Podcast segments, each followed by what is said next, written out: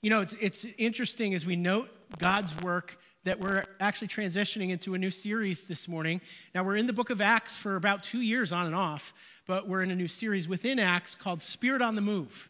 And we're going to see in this series uh, the, the Spirit of God begin to move outward from Jerusalem in the early church and see some real parallels to what God is doing here at G B C. Uh, so the Spirit of God, or the church rather, has survived the scandal, if you will, of the sin of Ananias and Sapphira from a couple weeks ago. It has survived the persecution of Peter and John by the Jewish Sanhedrin, by the Jewish ruling class. And now in our text this morning, the church faces an internal struggle, an internal conflict. And that struggle comes from very much from the fact that the church is growing. We're going to look at that in particular this morning, but I want to give you a little background to that struggle. Uh, you may remember as we started the book of Acts, we talked about that Acts is a story of, of God's initiation of the church, the birth of the church by the power of the Holy Spirit through the apostles. It's all that Jesus continues to do and teach as the church is born. And this takes place at a time in the Jewish calendar, uh, at the time of Pentecost, Pentecost, when tens of thousands of Jews have come from all over the Roman Empire Uh, to be together to celebrate one of the three annual feasts that they were called to in Judaism. It's, that's the moment when the miracle of the tongues of fire and languages come and the church is born. And so what happens is there are two, actually two groups of Jews who've been converted to this new faith in Jesus. One are the Hebraic Jews, those who spoke the Hebrew language and, and kept up the traditional Hebrew and Jewish language customs and culture. And all these Jews who've come from all over the Roman Empire, you can read where they come from in, in chapter one, who bring Greek language and culture, the process of which is, is called to be Hellenized. To be Hellenized is to be uh, enculturated with both Greek language, customs, so on and so forth.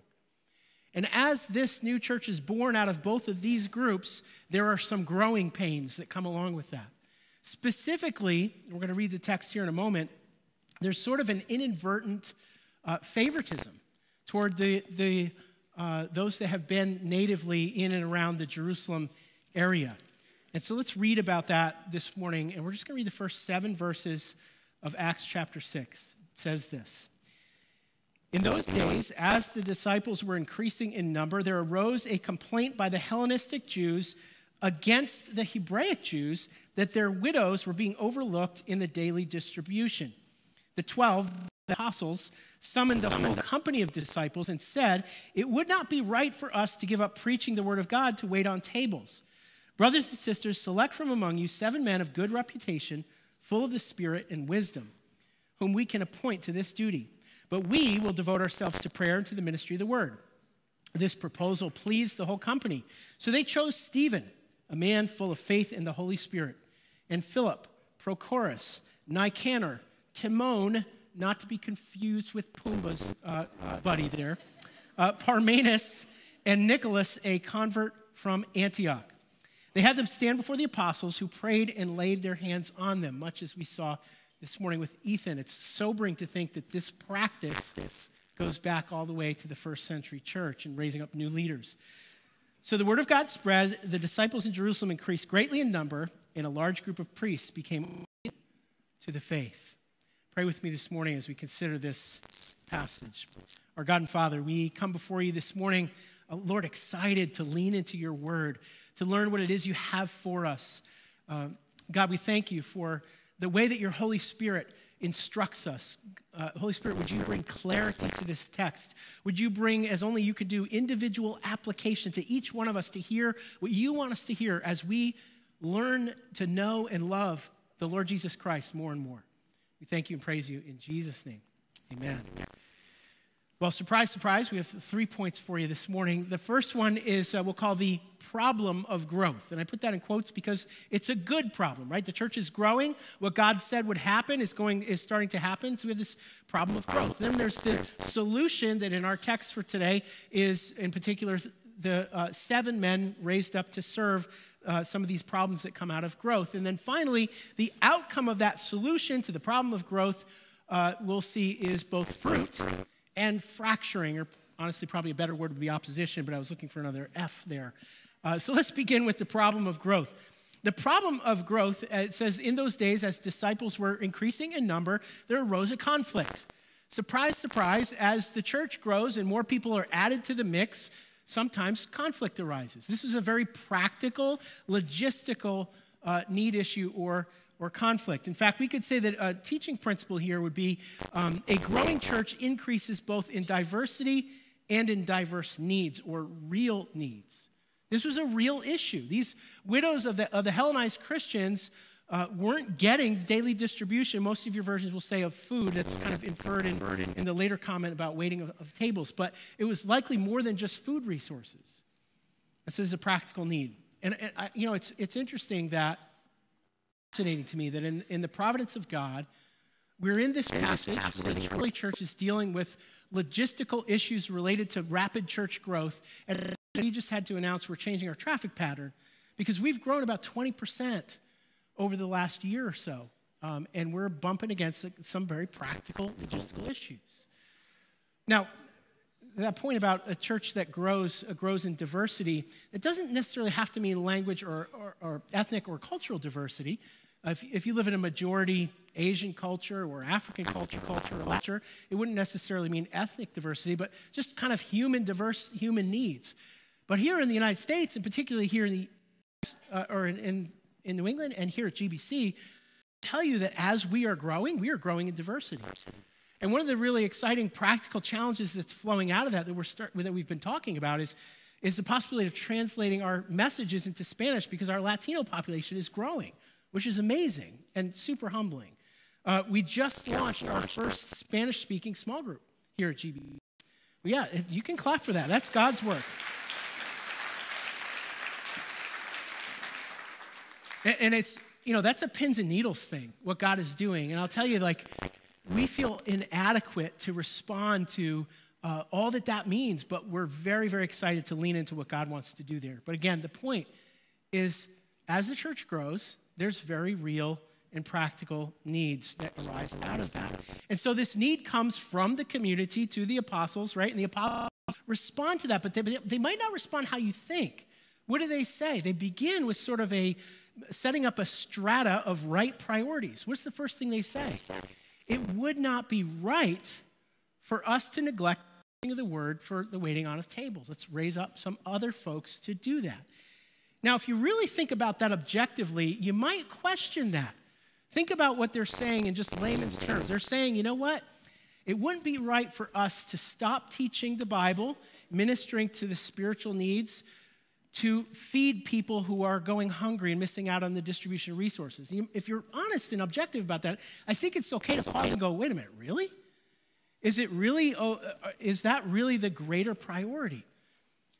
Well, we need to have a, a biblical understanding of what exactly is this message that the apostles are preaching. preaching and teaching.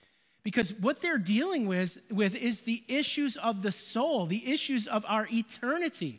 When we're talking about the gospel message, we are talking about the fact that apart from Christ, we are lost, dead in our sins, sins and, and damned to an eternal separation from God. That is a great, there is no greater need than that. The people know of the salvation of Jesus Christ and resolve the issue of their eternity is of paramount importance, even over and above being fed and clothed and so on and so forth. Now, it's not to the exclusion of that either. And you note that in the text, the apostles set up a strata of priorities, but they don't dismiss the physical need. Let me say this another way.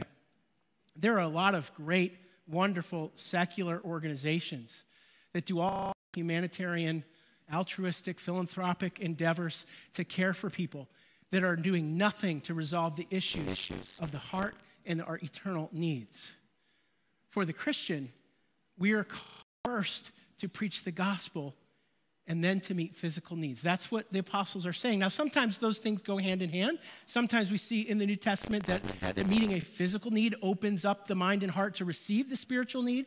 But as the leadership, they're saying it would be wrong for us to neglect the proclamation of the word, the ministry of prayer, to meet this physical, uh, temporal need. Richard Longnecker, in his commentary, I think pulls this to a very succinct um conclusion and understanding. He says this. He says, the early church took very seriously the combination of spiritual and material concerns in carrying out its God-given ministry. In doing so, it stressed prayer and the proclamation of the word, but never to the exclusion of helping the poor and correcting injustices. And even when the church found it necessary to divide internal responsibilities and assign different functions, the early believers saw these as varying aspects of one total ministry. And we would echo that with a hearty amen here at G B C. Right? We want to first be known as a church that preaches and teaches the word of God. It administers the ministry of prayer to our people, and then immediately following that meets physical needs. And certainly as a church, if through no other vehicle, our caring ministries meet a ton of needs within the church family. Kind of saw a microcosm of that this morning, actually. Right? We had two announcements back to back. One is meeting a logistical need of related, related to our growth of we got to change the traffic pattern. We got to add parking spaces. The other is raising up the next spiritual leader to feed, spiritually feed and care for our teenagers. Well, those are all kind of, you know, corporate ideas and corporate application, and think about how does this apply to us as a, as a church, a larger community. What about the personal application? I wrestled with the personal, personal application bit, but I kind of settled on these two questions on this idea of the problem of growth. I wonder if, if we were to ask each other, what are the needs that I see you as you live out your life here at G B C uh, in what God is doing, God's movement here, and here are the needs, the practical needs that I see as I live and move throughout this, this family, this community here at G B C. I would suspect there are things the elders don't fully aren't aware of. But a second question quickly follows on that. Where may I be called to help or to serve that particular need? And, and I want to suggest that one question follows the other. I'll, I'll make one point from the text and then one point of practical application of that. Notice in the text, seven men who were raised up to meet the need of the feeding of these widows all have Greek names. In other words, the apostles and the community puts forth and raises up people from within the group in which the issue is happening to meet the need of that group. So when you come to me or to one of the elders at G B C and you say, gosh, this, there's this need that's happening at G B C, you're likely to be asked this question. Great, what do you want to do about it? So be careful what you bring. Now, I mean, honestly, our, our best ideas come from you, so we do want you to be uh, communicating with us about what the needs are. But there's a real truth here about, you know, the, the whole idea of, hey, what you need to do is, do you know about this? What you should do is dot, dot, dot. You know, we need to turn that on its head and be a community that is meeting the needs. And that brings us to our, by the way, the solution in this particular specific case of seven to serve. So the apostles raise up these seven men to meet this particular need. And note that even though it's the distribution of food and resources, that these men who were holy vessels, they weren't just people with a pulse. Right? It says they were to be three things. One, they needed to have a good reputation. If they were going to meet the needs within this particular community, within God's people, they need to have good rapport and be well regarded within that group of people. You can imagine what would happen if they weren't. Secondly, they need to be spirit-led, spirit-filled men. It wasn't enough that they were gifted organizers or gifted administrators. They need to be men who knew Christ themselves and were being led and directed by the Spirit. And then what follows on very closely related to that is filled with wisdom. You can imagine we're talking about probably tens of thousands of people here that they needed to be wise and shrewd about how these resources were, were being handled and distributed, if for no other reason that they wouldn't get scammed. And I'm sure a bunch of other things come, come to mind as well.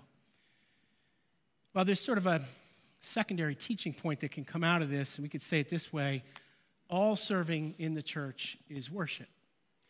Now, I think there's room to push back on this point a little bit, but I put this in for the sake of, of kind of application as well. All serving in the church, or maybe we should say all serving in the church can be or could be worship. Now, why do I kind of push back on my own point? Well, you might say, well, isn't it possible for somebody to be leading worship or serving in some area and to not be faithfully walking with Christ, or, or to not even maybe be a Christian? To, I mean, we have things that are open for you to do here if you don't know Jesus yet, right? You could be uh, part of our greeting team or serve coffee. There are things you can do if you're not a believer in Jesus yet. But here's the way that I would sort of respond to that. I dare say that... Uh, You this morning come and you're, you say, I, I haven't placed my faith in Jesus yet, but I'm, God's drawing me, or I'm curious, I'm interested in what God is doing. And we put you on the welcome team, that as you spend time with someone like a Scott Lozier or a Dan and Cindy Quarterweg, or a Nancy Nahas, or a, a Nanette Burdick, and on and on I could go, that you are going to see that all serving in the church can be worship. You're going to see from their life and how they serve, in particular these menial areas, that it's an act of worship to Jesus. You're going to see Jesus in them. And so I think all serving in the church, certainly as a subpoint to this text, can be worship. I will say this from a leadership standpoint, we take very seriously what kinds of service and ministry uh, people who are, are put they're at in their walks with Jesus. Well, for the apostles, the solution to the problem of growth here is the raising up of seven to serve. I'll, I'll make the case kind of a little bit, with a little bit of um, tongue-in-cheek here, that it's, it's eight to serve here at G B C. I want to share with you this morning some practical things where this text is such an apropos parallel to where we're at as a church and some of the issues we're having related to growth. And so we're going to share some, uh, some changes that are coming, and that brings me to um, kind of something that's been a tradition here at G B C for the last eight years. That is, I want to share with you our word for the year. Uh, each year we've kind of ha had a word that's sort of been in the background of our, our sense of vision throughout the year and how we've made decisions. And so several years back we had the word generosity. Then we had the word service. And we've had the word uh, covenant. We've had the word community. Our word for two thousand twenty-four is transitions. Transitions. You've, you've seen and heard about one, there's actually two this morning, really our parking resolution and, and the transition from Jeremy Vorce to Ethan Harris are both significant transitions. But there are actually many more coming in two thousand twenty-four. We have a transition that's coming in kids ministry.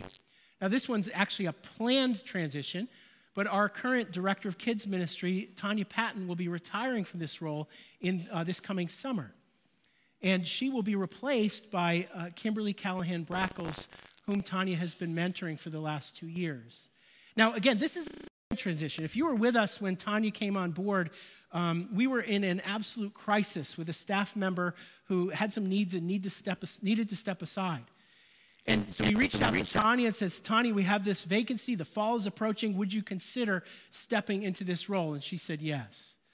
Now, Tanya had no specific background or training in children's ministry. She had a ton of skills and a background of education, but she largely stepped to an, into an unknown and did an amazing job in an interim way of kind of shouldering us through that fall. In fact, she did such a great job that she interviewed for the permanent position later, and we hired her for this role. But we also hired Kimberly Callahan Brackles, and right off the bat set up this two-year transition plan that there would be a mentoring and a handing over. Tanya had already retired from education, and so we, we kind of asked her to suspend that retirement, um, and so that'll be coming this summer. summer. In addition, within that transition, we'll be hiring Kimberly's replacement. So lots of moving parts in kids' ministry. Now, one personal note about Tanya. Um, we are so grateful for the way that she not only shouldered the load of crisis, but the way that she's led over these last two years. And uh, amen.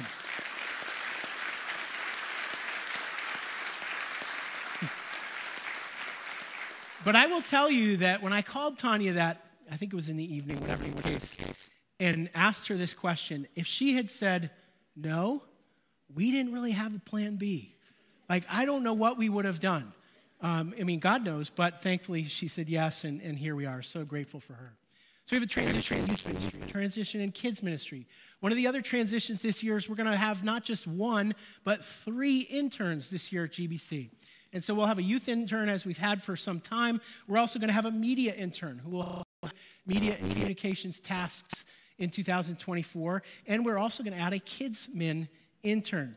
Now, it's interesting that these supplemental additions, these interns that we're adding to our staff, they actually will clear the primary leaders in these areas, areas the leaders, to be able to focus more on care needs in a very Acts six kind of way. Right? They're taking on some of the, the, the tasks that our primary leaders are doing so that they can be freed up for spiritual care. Lots of transitions. And I'm not done. In order to meet some of these practical needs, we're also addressing the needs and the spiritual care of our larger church body. And so I want to put forth before you, the congregation, the names of three potential elders. Now, before I share these names with you, because I think your brain's just going to go, psh, you're not going to hear another word I say, I want to kind of give you a little bit about the process of how this takes place. First, in the New Testament, and Timothy and Titus specifically, is a long list of very sobering qualifications for eldership. But what's also included in the text as you study it is that elders are to be appointed as men in particular who are already doing the work of eldering, if you will, right? In other words, not people that might have the potential someday, but people who are already exhibiting biblical qualifications for elderships in the life and body of the church. And so we have a list of men and their families in particular that we Uh, that we discuss, we pray about, we observe, we give them leadership opportunities for years in many cases. And over the course of time, as the, as, uh, the Holy Spirit leads, we'll ask one or two, in this case three, to sit with us on the elder team to see not only what it looks like for them to, to lead and participate, but what is the chemistry and the synergy in that relationship. And after a time, and these three guys have been sitting with us for nine months, we then do what we also see in the New Testament. We bring those names to the congregation. And we ask you for your frank and honest feedback. If you were with us two weeks ago, what we're asking you to give feedback on is what is the shadow effect of these men and their families' Christian faith and obedience. And we want to hear from you over the next several weeks. And then in February, uh, we will, upon hearing or confirming that they are who we think they are, not perfect, but godly, we'll commend them to the ministry as elders here at G B C.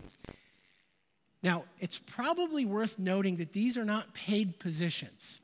Uh, these men are all in other vocations, but there was this funny rumor going around about five years ago that each of the elders, and there's ten of them currently, uh, made earned six-figure salaries here at G B C. And uh, I'm not kidding you. And so we kind of had to squash that rumor, but there was one elder, and I'll let you figure out who it was, who demanded that he get back pay. Um, So without further ado, here are our three names we put before you for the next month or so. James Filiatro, Colin Pilch, and Dan Flight. Now, each man, each of these men have served, led, spoken, provided pastoral care, insight into different areas here at G B C for some time and uh, in, in other churches where they came from as well. And we believe they meet the qualifications of elders listed in the New Testament. And so again, please give us your feedback. You can, uh, I'll say this tongue-in-cheek as well, you can grab your favorite elder and just share with them, or just email me at gary at groton bible chapel dot org, and I will share that with our team. Again, I want to come back to uh, Longnecker's comment in his commentary, because I think he, again, pulls this together very succinctly. He says this: the early church seems to have been prepared to adjust its prayers, alter its organizational structures, and develop new posts of responsibility in response to existing needs and for the sake of the ongoing proclamation of the Word of God. And then he makes this application. He said, Luke's narrative here suggests that to be fully biblical is to be constantly engaged in adapting traditional methods and structures to meet existing situations, both for the sake of the welfare of the whole church and for the outreach of the gospel. And so I think an even more succinct way is that's a wordy way of saying the church needs to be nimble to respond to the needs and also be biblically faithful. And so if you've been following the numbers, uh, while the apostles appointed seven to serve, if you count Kimberly's replacement and the shifts in kids ministry, Ethan and three elders and three interns, that's eight. So we're suggesting for two thousand twenty-four, um, God is, uh, is raising up these folks to serve in all these areas. It's an exciting time. Transitions. And there's more to come, by the way. But let's move to the outcome. So there's the problem of growth, right? Then you have the apostles respond with the solution of the raising up these seven. And then there's outcome. Now, the first outcome we see is some really exciting fruit, right? There's fruit that comes of it, but then there's this fracturing, or like I said, probably a better word is opposition.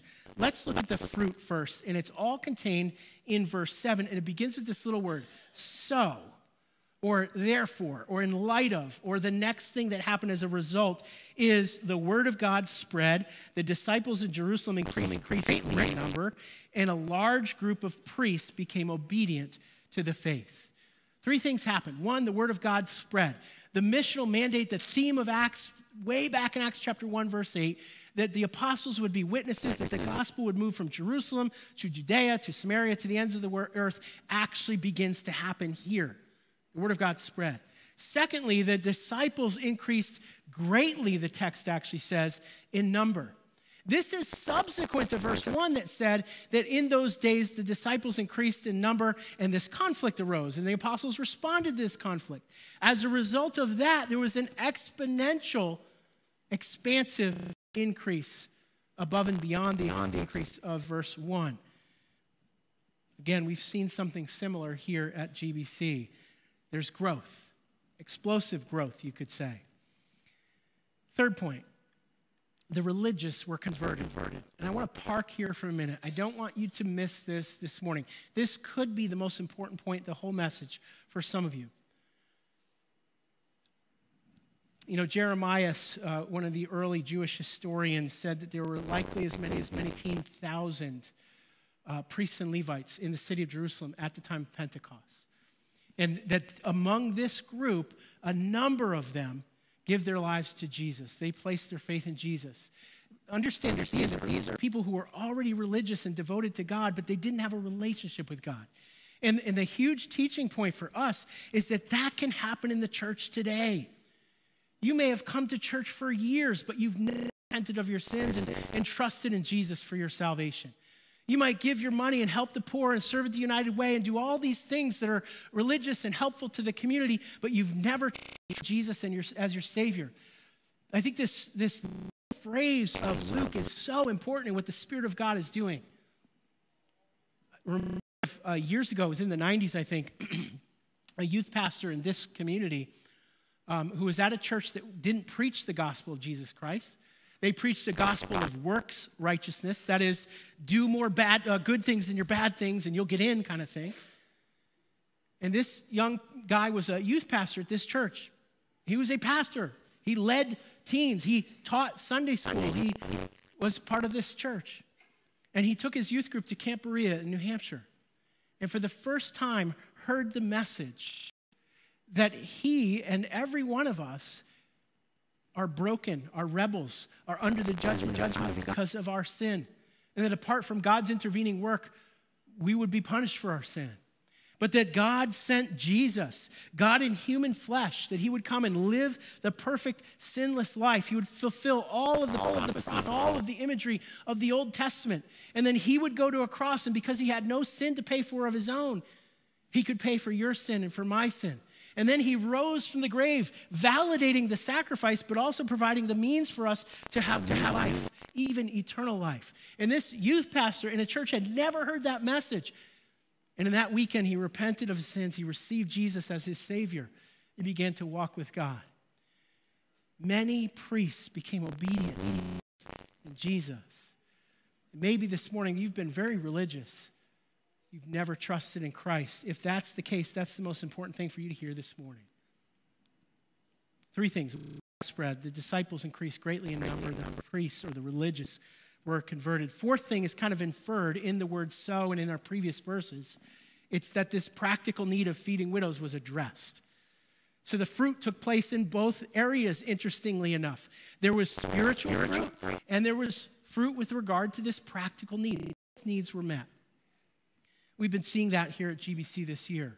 Our baptisms bear witness to the fact that there is spiritual truth or spiritual fruit in this community. But I want to share a really practical place where we've seen fruit in the temporal this year that we're really excited about. In two thousand twenty-three, we had the goal of paying down our mortgage on this space underneath a million dollars. It was a lofty, lofty goal. It was a lofty ask. But by the grace of God, and through the generosity of you, his people, and I would add the wisdom of our finance team here at G B C. As of our February mortgage payment, in like a week or two, our mortgage principal will be under one million dollars, which is pretty amazing. You can thank God for that.